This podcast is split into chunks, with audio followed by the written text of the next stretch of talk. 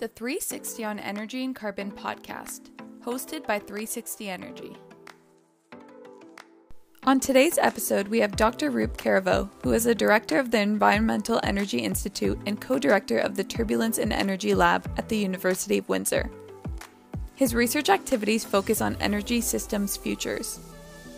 Dr. Carriveau serves on the editorial boards of Wind Engineering, Advances in Energy Research, and the International Journal of Sustainable Energy. He recently guest edited special editions of Energies in the Journal of Energy Storage.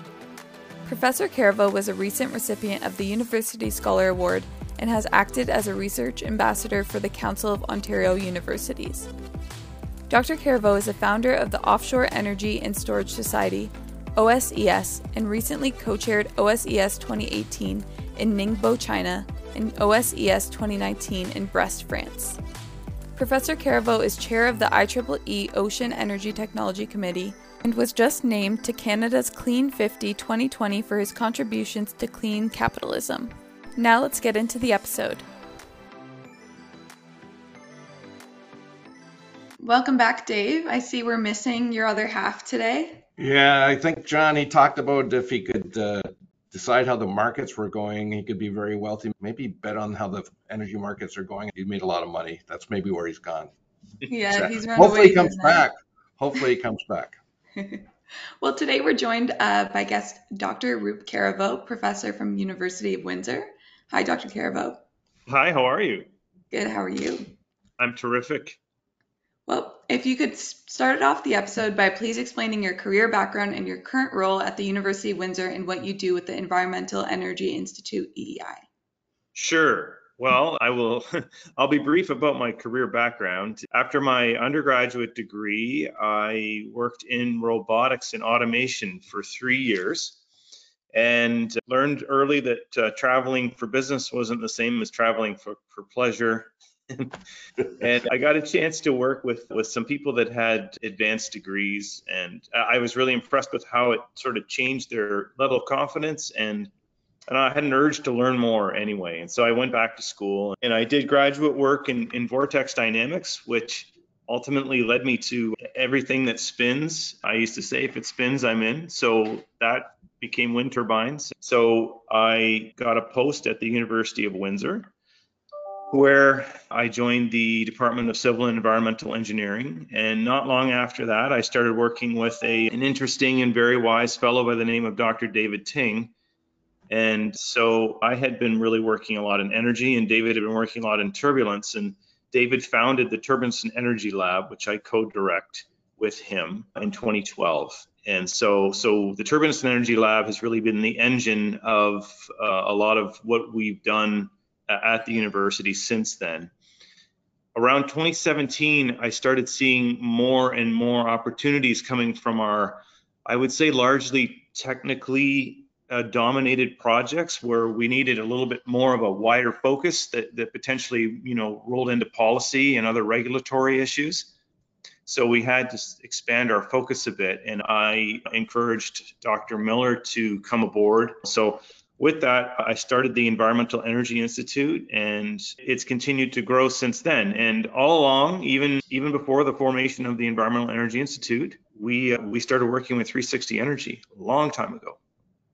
In fact, I can I can speak to to how that and when that started, if you would like. Uh, yeah, Yes. I'm looking for it, Rupp, because we have had quite a, a track record in working very closely with yourself. we have, we have. No, it's it, honestly, it's, it's it's quite remarkable. I remember it actually really well. I had gotten a contract with the then Ontario Power Authority to develop a training program to help people better understand the process of energy management. And while coming from the Turbines and Energy Lab, we had a, a very good technical understanding of what energy management was in terms of control algorithms and understanding the thermodynamics in a building and things like that. We really didn't have much in the way of change culture or an understanding of how you actually execute changes in, in a facility. It's one thing to explain to someone how changing a boiler out will save them money. It's another thing to get them to understand what, what's required to make that happen and, and to get buy-in from management. We were tasked with developing these courses for the province and we needed instructors and we needed course developers. And I had met Dave, I think I had seen Dave speak at an event. And so I knew who he was, but we, we didn't have a working relationship yet. I, I had enough money in this grant to, to get an assistant and the assistant was out at an event and she's like, Oh, I just saw this guy. He's so polished. I think he'd be great for the course. And I said, Yeah, what's his name? And she said, Oh, it's David Arkell. I said, I know that guy. Go get him.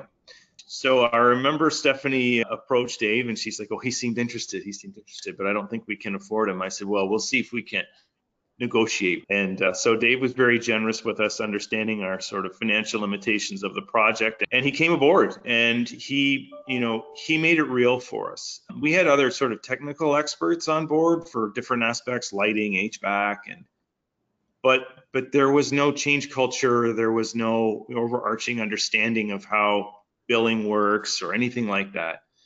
And then Dave ultimately also pulled in John Pooley at one point. So our credibility went went way up, which was really wonderful, and it, it really knit the course together nicely. And we had four successful outings of that course. I was very proud of that, and so the province was very pleased with those outcomes. And and you know it for us it helped us really get a high level understanding of where the energy management culture was at the time and that was that was some time ago that was over 10 years ago and things have come a long way And 360 Energy knows that better than anybody because they've been facilitating those changes. So that, that's sort of how things got started. It, it actually, Rupert, it was uh, the combination of the skills on the technical side that we didn't have and the management techniques that we were encouraging customers. It was really a, a great match. And that, hence, that's why we continue to work collectively because you have skill sets that we don't have. And and vice versa. But the market's come a long way, but it still has a lot of opportunity to increase their knowledge base. So I'm really ah. thankful for the opportunity that we did have and the fact that we did meet with you guys too. I think it's, it's I think it's ah. served both of us well and hopefully society too. Oh yeah, no. And, uh, honestly, Dave, I was just about to comment on that. That I'm sure you will agree that after we conducted that course and made our way sort of around the province, there was an onrush of interest and competing courses and similar movements that came about. Ah, yes. You know, and and and I know we had sort of moved on to tackle different specific things once we fulfilled our contract requirements there. But there was a just a deluge of efforts, and it continues, right? We see it, yeah. you know. So initially, I was bummed by that, and then I recognized that it, it was a compliment to what we had what we had done. Right. So you both brought up quite a few great points, and I know a few of our listeners are actually industry members with great research topics that they want to start pursuing. How does industry start working with universities? Well, great question, Lysandra. I would say industry starts by ultimately, hopefully, identifying sort of the faculty members that they want to work with. You can go through your the, the universities will have a forward facing sort of research office. That, that's that's a good first step as well. But i i tend to encourage companies to do a little research on their own if they can and sometimes get get in contact with the faculty members directly because i have to say it it's frustrating and it's challenging and i understand the challenge on the other side those research offices they have a lot of people to keep track of so they don't always know who's doing what and things change quickly too, right? So, frankly, talking to both is good. Do your own research, but you can also talk to any university sort of research office and uh, get connected. You know, I talked briefly, and as we go further, we'll talk more of how there's this synergy and benefits that we as a company have attained by working cooperation from you. But i'd be interested in like for other parties how does industry research partnership actually benefit both parties meaning the the industry partner that you might be working with and and for yourself for the university? Could you explain that? Of course. Yeah. To me that list is so long. Like where to start? I'll start with the simple things that come to mind.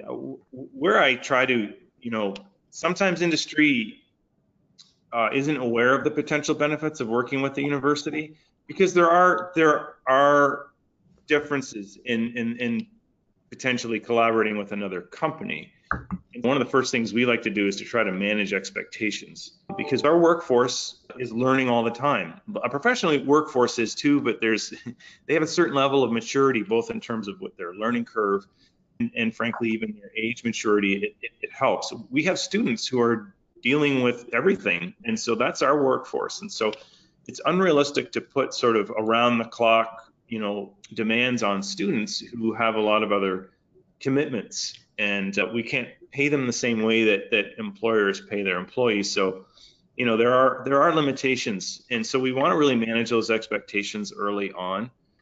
But once we've done that, I point out some of the things that that I think are fantastic.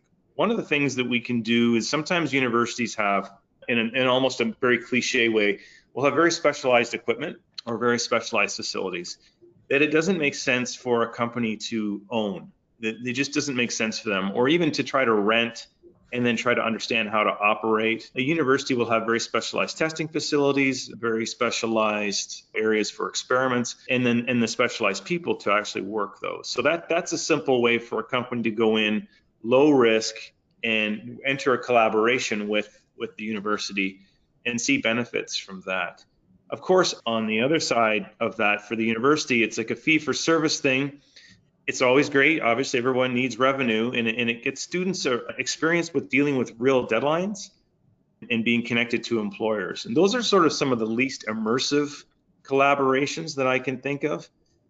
But but the ones that we tend to go for are where we really want to look at a problem that industry is having that industry may not have the time or the spatial bandwidth to deal with. So what they can do is if they are interested, university can come in and and you need a lot of time to get to know each other and get to know each other's challenges. And then those problems can be sort of offloaded to the university where they can be worked on in a way that the time scale is different, but the level of detail and sort of technical approach is is different. And it allows the industry to continue with with operations, right? And that way the students really get to see what's required for sort of commercial interests and they also get to understand sort of what's what's important in terms of in terms of timelines and that their work it, it impacts other people as well it's not just a student working alone in a lab, and and if if, if their work ethic falls off, then their thesis is going to be late. Their you know the consequences of, of, of their actions ha- have have wide implications, sort of thing. I it was brought to my attention. There's a book called The Smartest Places in the World, and it talked about how actually how manufacturing our sectors throughout North America, the Rust Belt in North America, a lot of, of businesses vacated, went to Asia and things of that nature.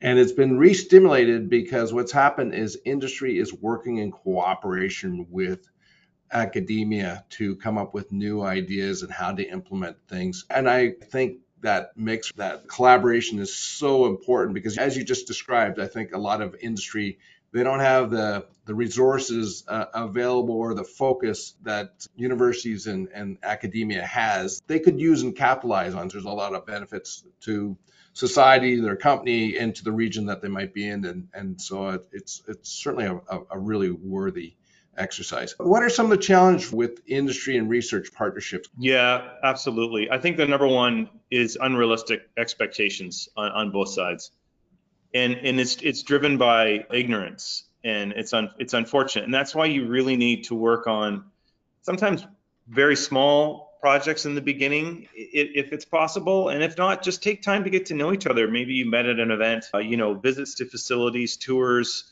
long discussions about what the problems are or what potential collaboration opportunities are.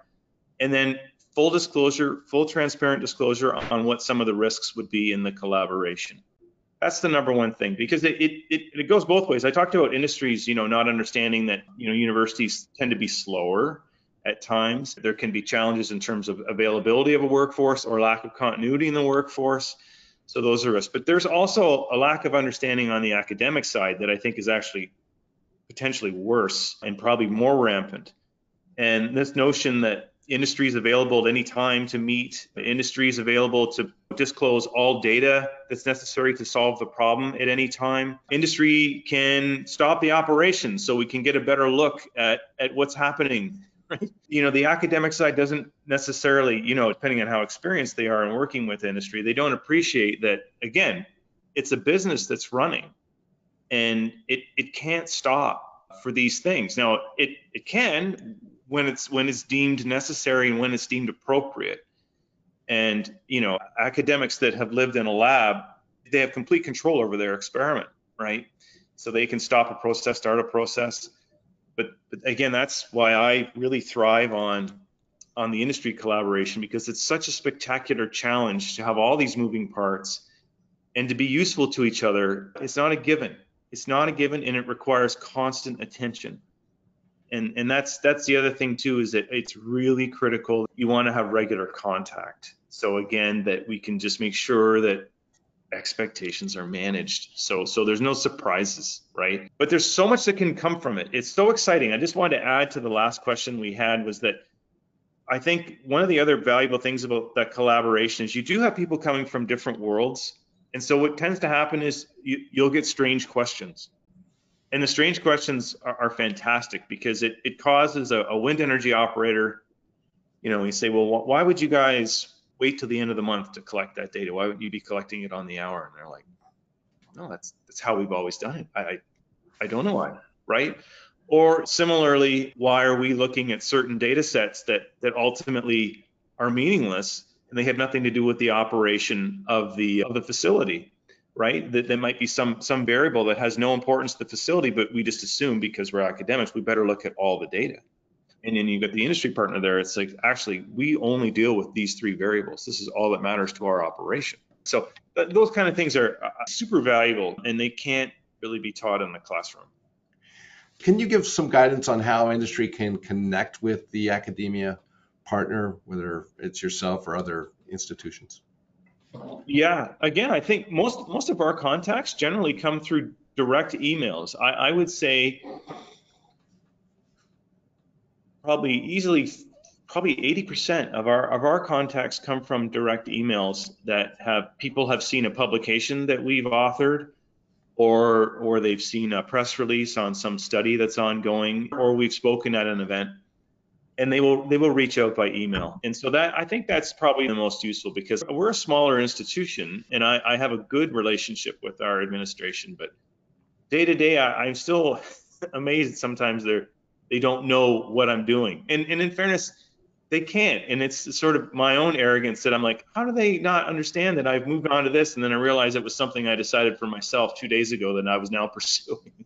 And they're expected to understand that. So so it's really always better if you can reach out to the individual and uh, you know that and, and email seems to be the best. I do know that actually i'm getting more and more things on linkedin something that i've been admittedly slow to engage because it wasn't really a place for academics. And i try to make myself the industrial academic but there's only so many platforms you can maintain the academics. It's that continuous journey of learning right that's the whole thing.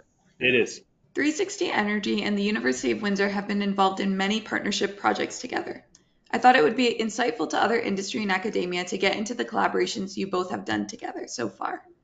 Could you start off by talking about your collaboration with the ISO for the Grid Innovation Project called Powering Greenhouse Sector Expansion with Distributed Energy Resource Solutions? Yeah, this one, honestly, for me, I think it kind of defines the evolution of our collaborative relationship. That one of the one of the really nice things about having a, a long collaboration like we've had with 360 Energy is that we we know very well what one another are doing.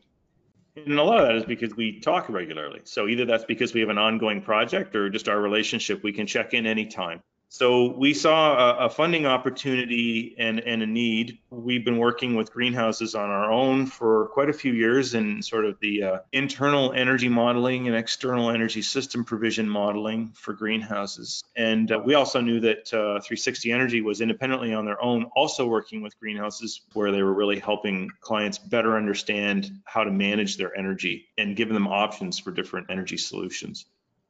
So the call came along and it was look at We are power constrained. And as a grid operator, ISO said, can somebody develop some options for us to entertain while we're power constrained? And so we provided a proposal and said, look, we can go through, a, develop a parameterized model based on very meticulous characterizations of energy demand and then subsequent design options so that people can look at a desk design level what the options might be. If you want to do a good job on that, you need to really carefully understand how billing works and how market pricing works that is something that we do not have in house at all, and is something that I knew was 360's bread and butter, and I knew it was our secret weapon coming to the table, to be honest, in terms of our proposal. And I knew that no one else would have that. As long as we had 360, nobody else would have that. And it's it's just proven to be even more true as we work through this project. And honestly, the business of you being embedded there, Lysandra, for your internship, it, it, just could not have worked out any better. I saw you getting fantastic learning opportunities. It was bringing immense credibility to our project that was beyond anything I think ISO expected. You know, I can't speak for them, but I mean, I got the sense that they were pleased with the level of detail uh, we were able to provide. And I'm proud of our ongoing progress in, in that project for the greenhouse industry, as you had mentioned, we, you know, that's half of our business that we focus on. And it appeared because of the massive growth that a lot of customers hadn't thought of or didn't understand the impact of grid or grid restrictions. And they they tended to rely not knowing it or they may rely on consulting in the Netherlands. But the Netherlands didn't have the in-house experience or knowledge of the actual marketplace and the marketplace players. So when when you brought that to our attention, it actually filled a gap or a hole that customers were asking us on what they could do. So it was kind of, you know, you talked about the win for you. It was actually to me a win not only for the customers because now uh, we have a number of our customers that are involved in this pilot and they're continually updated on what this means and what they should be thinking about down the road, which is invaluable for any customer. Like not many people get that insight or understand and, and described in detail. But it also allows us to look at other jurisdictions in in the greenhouse sector throughout North America because I believe and expect there'll be same challenges or issues that might happen where there may be grid restrictions or issues that the learning that is done and being achieved by working collaboration with the university has been invaluable for us to approach and bring that to the marketplace. I do want to reinforce what you said to the, the idea of us working with the university and specifically students that are knowledgeable and have experience in that sector and working with us. I, I'm telling people in our company this is the model of the future. This is what we need to do in the future is finding new employees who, who have that knowledge base and have that passion. And so I, I would say it's been a, a really favorable situation for us to be involved in. And I know it's going to serve everyone here in the call, the university, certainly 360 Energy, our clients. But I, I, I hope and believe it's going to do the same thing for for Lysandra for her uh, future career as well. But I'd be interested, Lysandra, from your perspective, being a student, what you thought from this process. Yeah, I mean, I, have been working on this project for now almost two years. And I think throughout the project timeline, I've really gotten to think about how this project couldn't have been done internally at the ISO and received the same amount of results that we have, just for the sole fact that a lot of times I believe a lot more people are open to answering questions to academia rather than companies. And then a lot of times people don't want to give academia the time of the day, but they would give an industry member the time of day. So I think we've created such a great collab, even with, you know, Hydro One and OGVG and ourselves and so many other people. I think I think on this project already we've probably had 40 different hands touch it. And I don't think many people can say that about about a project in that this kind of timeline with this kind of result. So I, I do think that's probably been my favorite part of this project is getting so many inputs and actually seeing that you know the results we're saying and the results we're giving are realistic and there's so much more work that can be done with the work that we've already started I want to pick up on what you said because the networking, you're absolutely right. The people that we have met through this process, many of these people we didn't know before. So, wow, it's it's that has been helpful and will be helpful for us and for our customers as well. So, it's really a, a great point. Yeah, and I would want to say, like, even going to those greenhouses and visiting, just pe- like greenhouses, the owners and the growers were so open to explaining to me because I am a student that I feel like I really got the full picture. Whereas, you know, when someone more experienced comes in, maybe they don't feel like they can ask those questions and they they don't get the full picture of how the greenhouse is operating. So I, I do think it, it's been really, I've been on the the beneficial side of both ends for sure. And, and I'll say this too, Rupp. I don't know uh, if I've conveyed this to you directly, but actually, uh, it's actually enhanced, and we've developed new products because of this whole exposure as well. So, for listeners, I, I just want to make sure they understand that it's there's a lot of upside to participating with players like yourself uh, that have that exposure and experience for sure. Whereas sometimes I think some collaborations just go by the wayside with some folks and they, they don't see how to pick it up and, and capitalize on it. And so you guys do that really well. The, the, the other thing, and, and I think pe- other people could take, you know, and again, I understand that's your competitive advantage, but, but I, I think that's fascinating. And I look at it all the time and I think about it because there's, there's even room for it in our world to do more of that. But the other thing I just want to say before we pass, pass this point was that I, sometimes large organizations just because of the inertia and they often they offer the regulatory side of things they can come off a little bit vilified. And, and i don't want that to be the case here. As we talk about our friends at iso right? We want to remind everybody that you know Lysandra mentioned that iso may not have been able to achieve the same outcomes on their own. I, I think they were well aware of that. And, and, and that's why they had the foresight to create this call and said, let's go out and find the people who are doing this kind of work and and let them get in there and and we'll develop a contract so that they can educate us. So I think we do need to give them some credit not only for providing the funding for the project, but really sort of maintaining the priorities of what is important to them as an organization and, and being sure that they can be informed as they continue to evolve their service to the sector.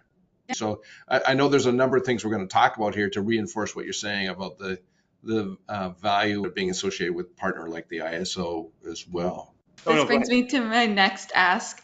Could you talk about your collaboration with modeling the grid impact of long haul electric vehicles in Ontario? Yeah, happily. That's an exciting one because it's quite new and moving quickly it's such an exciting place to be. So it's actually connected to the former project that we just discussed. So that that same ISO contribution from the Grid, Grid Innovation Fund was eligible to be to be matched by national funding from Mitacs.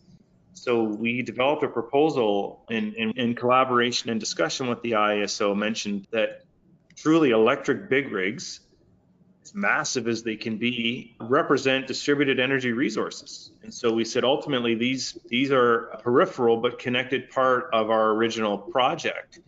And so IESO said, sure. And Mitacs saw it as a competitive and, and useful, innovative study. So they provided us some funding, which was wonderful. And again, in order to do this properly, you really need to understand how energy is consumed at the customer level. And no one understands that better than 360. They've been doing it for as long as they've been in existence. Our goal was to see if you snapped your finger today and you were able to turn every diesel truck, every diesel transport truck in Ontario to a fully electric truck, what would the impact be on the grid? The premise of the, the project was to see what will it look like to the province if these trucks become fully electrified. There, of course, are, is another side to that, right? And that is that while these could be assets that can be moving around and actually backfeeding the grid with different services at different times that most people, when they think of that, say, oh, economically, I don't think that'll work.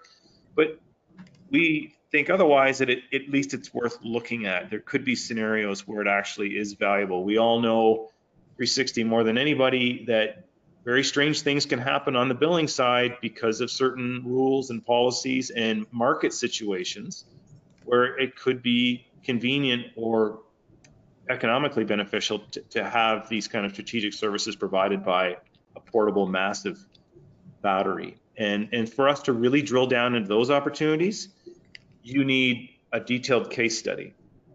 We've managed to secure one of the largest growers in the in the region as a major partner and and we're looking at major retailers on the other end of that trip so we're looking at the logistics you know when and where the trucks go how many trucks how long do they sit what are they hauling for how long and and then we're looking at the energy profiles of the sort of source you know the grower source down to the retailer and where are the opportunities for energy trading as they go along in a sort of internet of things connected world?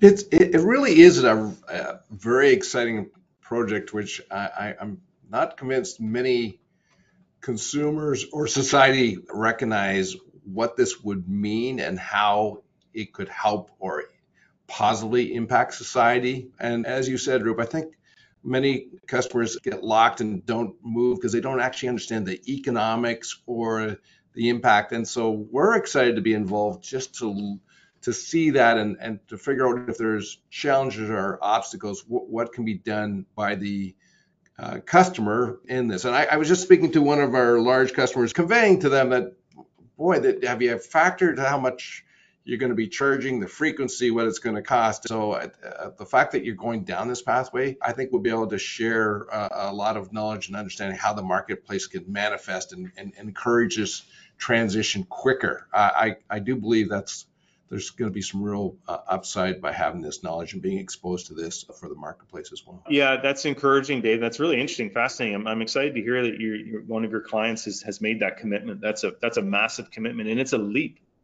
right? Let's be clear, that's elite. But but that's that's great, and I think it reminded me of a point I wanted to make even in our earlier discussions was that you know these collaborations and these studies people will have, you know, notions that, well, there's going to be a lot of barriers. And when you guys finish this feasibility study or whatever you want to call it, you're going to see that there's a ton of obstacles, right? And and oftentimes they're right. But the advantage is they're they're quantified, and then we can say, oh, this is what's in the way of this moving forward. Is it a policy piece? Is it just the economics aren't there?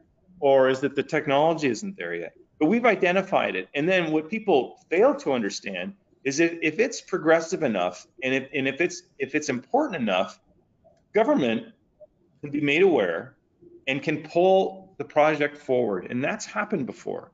We've done this before with other collaborations, and people don't understand that. And I mean, in many ways, like it or not like it, the Ontario wind industry was pulled forward by the government, and it's very controversial. But say what you will, it advanced wind across Canada it advanced wind globally in many respects. People don't understand the impact that that had. So again, when you start one of these studies, you're really beginning to not just identify that oh there'll be some problems, but what they are and then and, and what the potential workarounds are. Like that's the part that's exciting to me. Lastly, Dave, I know you wanted to touch on energy modeling as well.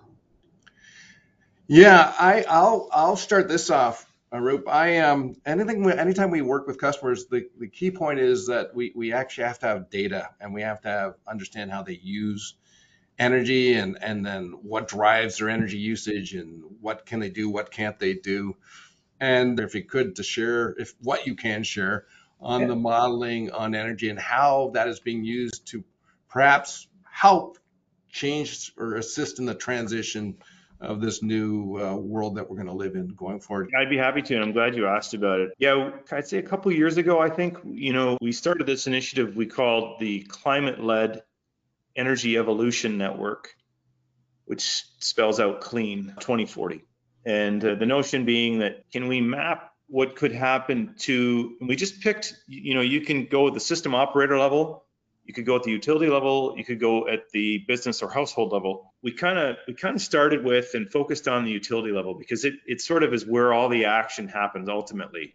You've got stakeholders above you, you've got stakeholders below you, you've got stakeholders out to the side of you. So that seemed to be sort of the place to focus. And so this Clean 2040 effort was we tried to build a network of stakeholders that included universities, industry partners like 360 Energy, a number of utilities, and we built a model up that was really, in, in its essence, a very simple thing. It was really a visualization of a utilities load curve That's ultimately all it was. And I was really proud of how simple it was. Now, it was complex in its function because it had to pay attention to a lot of things, but ultimately we were visualizing a utilities load curve. And then great research by our, our graduate student at the time um, allowed us to basically attach a bunch of sliders and dials to say, okay, here's this utilities load curve, and it's obviously it's based on all of their real customer data, which I can tell you was no small task. There's obviously privacy concerns, and just the for the utility, it's a lot of work to pull that data together. So there was a lot of persuasion required, but we had some fantastic utility partners, uh, and I and I will name names because they've been really really good to us. Toronto Hydro and uh, and Enwin and Essex Energy were particularly good to us. And so with their data, we were able to build up modifiers. So what happens when you plug an EV in to this substation or ultimately this transformer at this street level propagating up to this substation? How does that affect their load curve? Right. And we would use more aggregate descriptors than that because we couldn't get that granular uh, at this level. But effectively, what we could do is 20% of your city is now plugging in EVs. Here's your new load curve.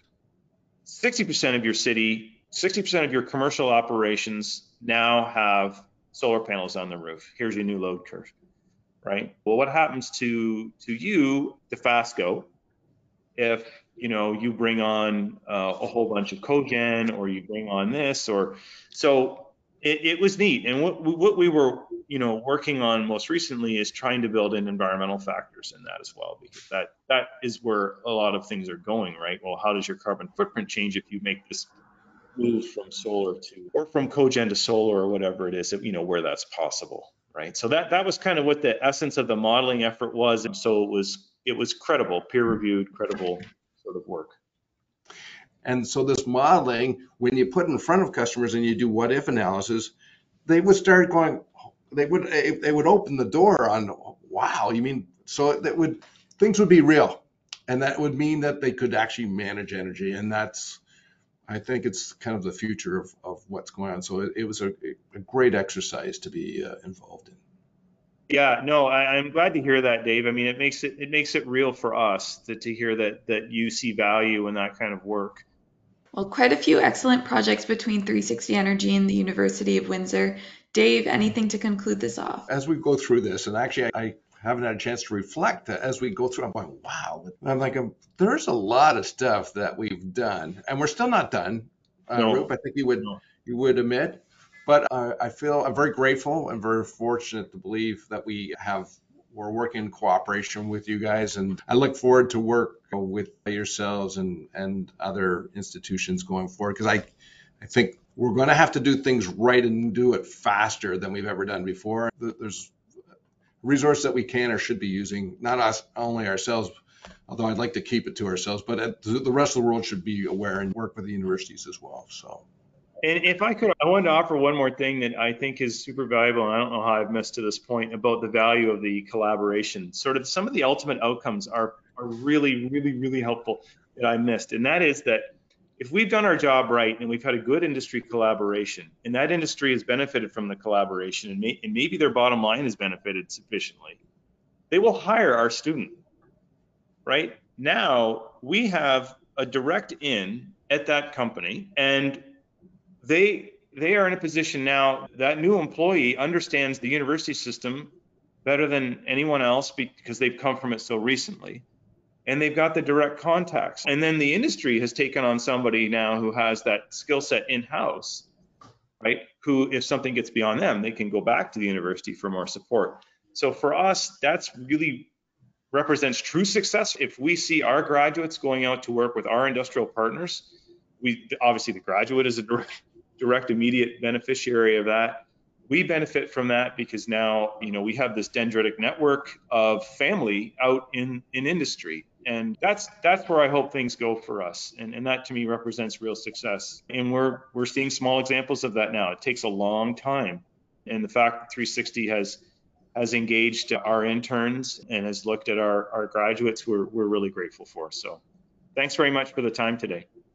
Rupa, really appreciate your time. Uh, I think we covered a lot of material, stuff I had forgotten. And Lysandra, thank you for bringing this all together. As as Rupp said, perfect example of someone who's come from your school, but is so valuable in the work that we're doing and the messaging we're trying to get across to the marketplace. This is a real life example with Lysandra taking on this work. So thank you, everyone, for this. Thank you, and have a great week. Yeah, you too, guys. See you. That's all for today's episode of the 360 on Energy and Carbon podcast. Thanks for listening. Make sure to check us out on our website at 360energy.net and follow us on LinkedIn at 360energy Inc. Tune into our podcast on Apple Music and Spotify by searching the 360 on Energy and Carbon. You can watch the video recording and subscribe on YouTube at 360 Energy Inc.